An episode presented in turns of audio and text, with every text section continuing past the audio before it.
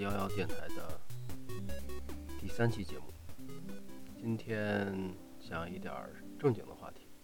今天给大家推荐一本书，这本书的名字叫《悠游度过一天的二十四小时》。这个名字有点绕口。它的作者是英国人阿诺德·本涅特。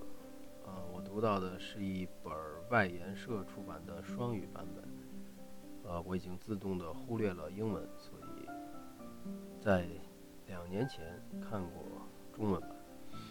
呃，我一直对这本书，呃，有印象的原因是它很短，而且它并不是一个典型的时间管理类的工具书。这个作者是一个是一个作家，啊。他写了一个短短的关于如何有效利用时间的小书，嗯，但是我觉得有一个对他的对他的称谓还是很贴切的，啊，这本书被誉为一本关于时间管理的经典之作。它不是。一些关于时间技巧的简单堆砌，而是刻画了一些普通人日常生活的真实画面，让你感到这种生活是如此的可恶和令人厌倦，因而痛下决心给予改变，让自己的生活旧貌换新颜。那我也不知道这句评论是谁写的。总之，这本书很好读，读下来呢也很好玩。下面我就简单讲一讲。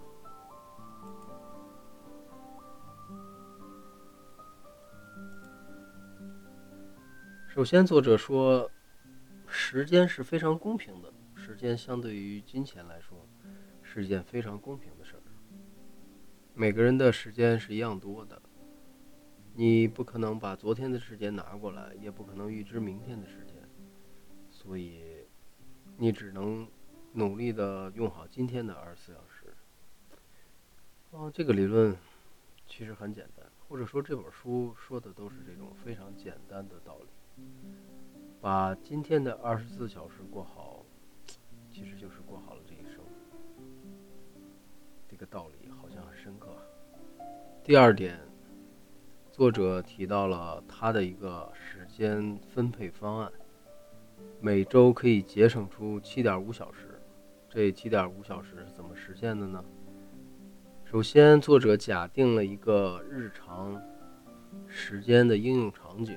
也就是他假设了一个人，这个人，呃，每天需要上班，也就是个工薪族，这样他可能需要早晨早起，然后去乘坐交通工具，完了白天呢又不太愿意上班应付工作，等到离离开工作单位回到家里呢又很累，磨磨蹭蹭，可能很快时间就过去了。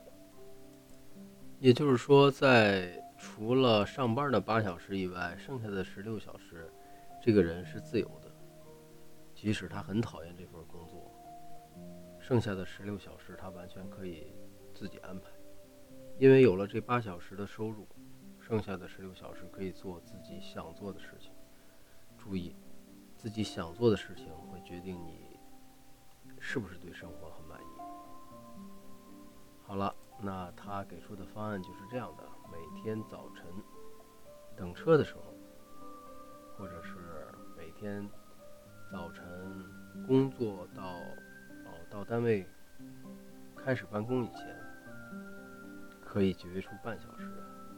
这样每周六天，每天半小时，就有了三小时。再加上每周六天选出三天，每天晚上。安排一个半小时的时间，这样每周就有了七个半小时。七个半小时就可以做很多你想做的事，你想做的，让你开心，让你有满足感，让你一直魂牵梦绕的事儿。作者在下面强调了一个专注练习，呃，这个专注练习，我觉得在在我们日常是很缺乏的。也就是说，既然挤出来七个半小时，那我们必须有效的利用它。这个专注练习呢，在作者看来，就是要训练自己专注在一件事上，无论是什么事。嗯，比如说早晨我在路边儿，哦，看见一个广告牌儿，呃，我可能在等车的时候，我就专注的看这个广告牌儿，来训练自己，我只考虑这件事，只考虑这件事，不干别的。通过训练呢，我们就能慢慢的提升专注的能力。专注的能力提升了呢，就会在后面学习，呃，后面好好利用这七个半小时的时候，提升它的效率。那这些时间到底要干什么呢？作者给了几个选择。呃，首先是阅读，他说英国人应该很喜欢阅读。那么，文学作品是一个很好的选择，还有一个就是艺术。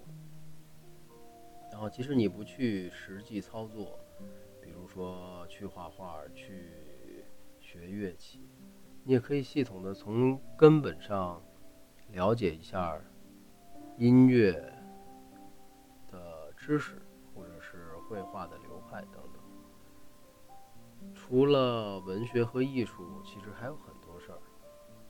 任何充满好奇心的事儿都可以去做。作者说，没有一件事是无聊的。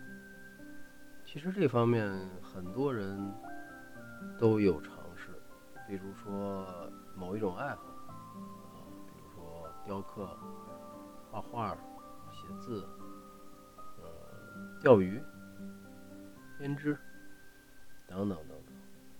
我感觉这种充满好奇心的事，应该是。创造力的事。呃，前几天看到一个豆瓣用户的年度总结，写的非常好。嗯，他就是一个认真生活的、充满创造力的人，非常有意思。作者在后面还强调了如何读小说，他给了两个建议：第一个是界定范围。说我读某一个历史时期的某一个题材的，或者是某个作家的作品，啊，通过一段时间努力成为某个方面的专家。第二呢，是要边读边想。边读边想的话，一开始可能会浪费你很多时间，但是这种思考会为以后的阅读打下很好的基础。最后，作者给出了几个要。规避的危险。第一个呢，就是这七点五小时，只要做好自己的事情就够了，呃，不要把它拿出来炫耀，或者是，我理解作者可能就是要低调一点，要扎实一点。第二个危险是要避免。计划的荒废，嗯，计划虽然要严格执行，但是也要有弹性。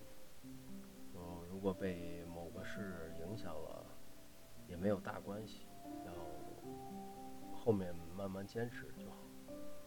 第三个问题是起步要慢，要缓慢一点。嗯，有很多事情就是在起步阶段没有找好节奏。比如说学一样新的技能，一开始的学习曲线可能比较陡，如果你没有掌握好的话，那很快就会遇到阻力，遇到阻力，自己的自信心又不强，所以就很快很可能的放弃。我觉得他说的这三点都非常好，非常好。嗯，我想作者可能是一个有心的人，而不是那种。归纳总结一些方法，就是我们平常看到的时间管理书籍，呃，充满了方法论。这本书讲的吧，虽然翻译的不是很流畅，但是他讲的是他的这个文笔风格都非常有趣。嗯，所以整本书的大概内容就是这样，读下来的话就会觉得还是挺开心的。嗯，说说我的想法吧。嗯，我是从一一一年可能更早关注了时间管理，也在很早的时候翻译过一些文章。当时也不是特别投入，当时如果特别投入的话，可能也能运营一个 blog 到现在。当然，这都是假设。嗯，不过我是持续关注时间管理方面的信息，因为我觉得管理好时间才能管理好生活。不过，自己的时间管理的也不是非常有有效率。慢慢的，自己对时间管理这个概念也也有了一些自己的变化认识上的变化。啊，比如说时间的重要性，嗯，时间是不是越多越好？碎片的时间，呃，拿来干什么？还是说尽量避免碎片的产生？啊，我曾经总结过自己的一些时间管理的看法和经验，后来那篇文章也没有写完。当时有一个作者，啊，有一个编辑约稿，哦，好像那本书最后也没有出来吧？啊，我觉得写的也挺糟糕，因为我的思想想法可能没有体，没有形成体系，而且最重要的是自己还是太浮躁，所以呃很难形成体系性的看法。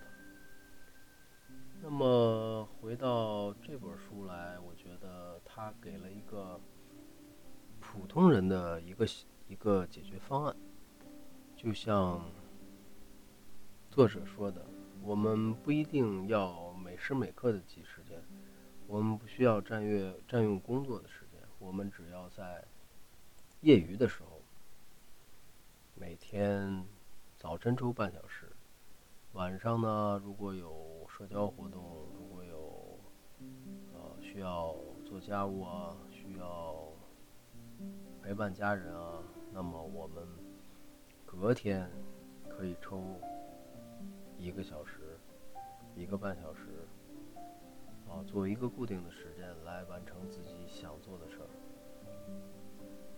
而且这个想法或者这个时间安排一定要持续的做，持续的做。长期的做才能看出效果来。哦，好吧，其实作者讲的也都是非常浅显的道理。所谓大道至简，每个人都知道的事情，也不一定能做到。这本书啊，如果感兴趣，可以找来看看。